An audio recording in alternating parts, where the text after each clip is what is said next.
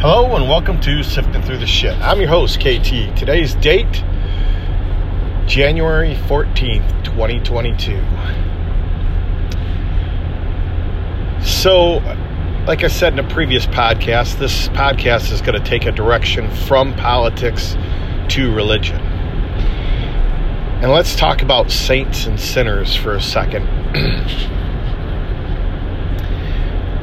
Jesus surrounded himself with sinners. Jesus wasn't trying to save the righteous, for they were already saved, or at least on the path of salvation. And in this new series, The Chosen, there's an example given where Jesus asks this sheep herder how many sheep he has. The guy says, I have a hundred. He says, So if one sheep goes off the path, what do you do? It's like, Well, I gather my friends and family and we go find it. He says, Well, what about the other 99 sheep? Says, well, they're together, they're in a safe spot. We don't really have to worry about them. He said, What happens when you find that one sheep? He says, We celebrate. Said, That is exactly what I'm here to tell to teach you that in heaven there will be greater celebration for the saving of one sinner and the repentance of one sinner over 99 other people who have lived their lives righteously.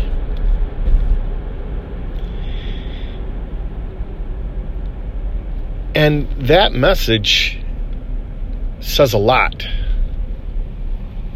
And I'm not going to get into the depths of it because honestly, I'm driving and I didn't really, it literally just dawned on me a, a realization with that. but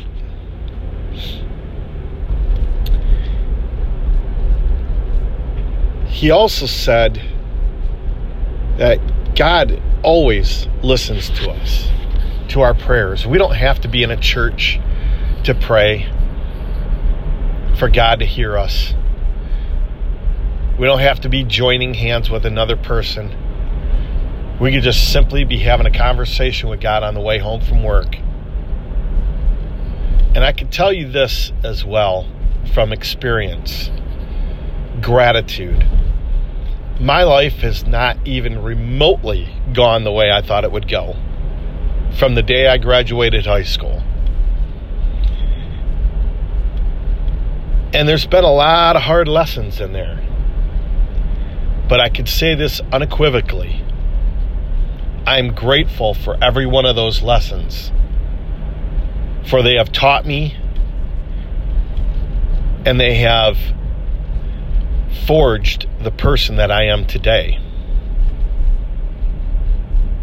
I would not change one hard lesson yeah, sure, I would have loved to have met my current wife a whole lot younger in life, and her and I have actually discussed that.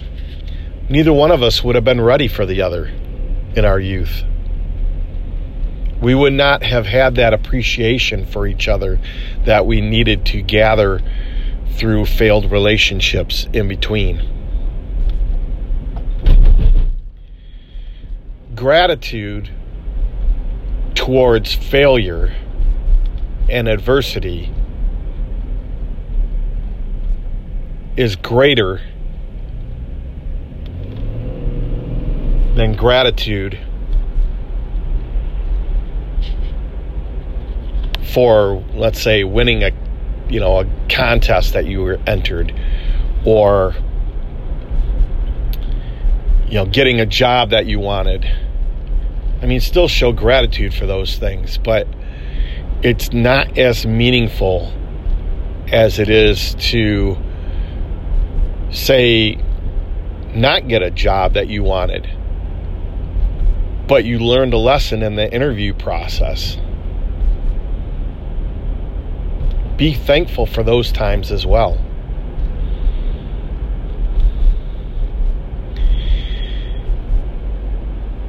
There were a couple big political wins this week the one that comes right to the top of my head was the Supreme Court justice decision, six to three, against Joe Biden's uh, vaccine mandate through the Labor Department. I've also heard that their Build Back Better bill failed. There was one other thing, and I can't think of it off the top of my head.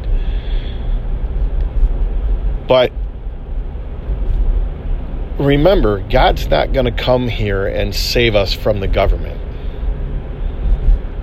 That's for us to wake up and take our government back by the peaceful means that our forefathers laid out for us to do so.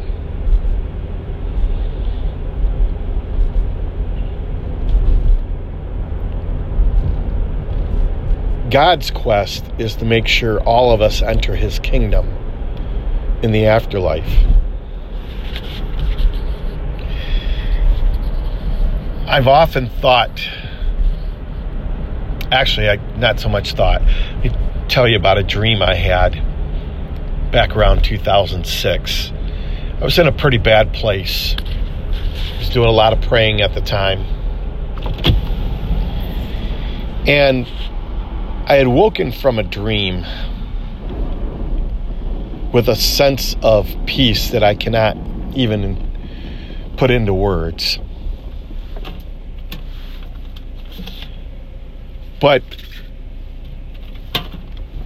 the fact of the matter was, you know, people oftentimes say, oh, if there's a God, how can he allow so much suffering, so much pain in this earth? Well, that comes down to free choice. And the fact is, is there's what, six billion of us on this planet? If each of us just took one special interest thing, whether it be human trafficking, save the whales, you know, whatever, to help your fellow man live a better life and be closer to God. If each of us just took on our own special little interest thing, we could solve all the earth's problems by ourselves. And that's really what God wants us to do is to work together to make the earth a better place. So as we live in these tumultuous times with the government that we have, ask yourself this What are you doing to make things better? Are you sitting around and complaining about it, or are you actually doing something? Now, that's easy for me to say. I do this measly little podcast. But are, are you even sharing this with anyone else? Are you talking to other people about the subjects that I talk about? Because that's the only way that any of this gets solved. Is we have to have these hard discussions. And the thing of it is is, you know, we've been taught to not talk about politics and religion. But I'm pretty sure it's priests and politicians who came up with that. And there'd be a good reason why they don't want us talking about them. Because eventually we'll find out both are a bunch of bullshit.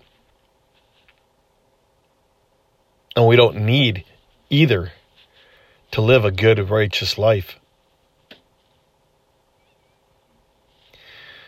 So, on that note, pray for peace, prosperity, and freedom for the whole world. God bless. Have a good day.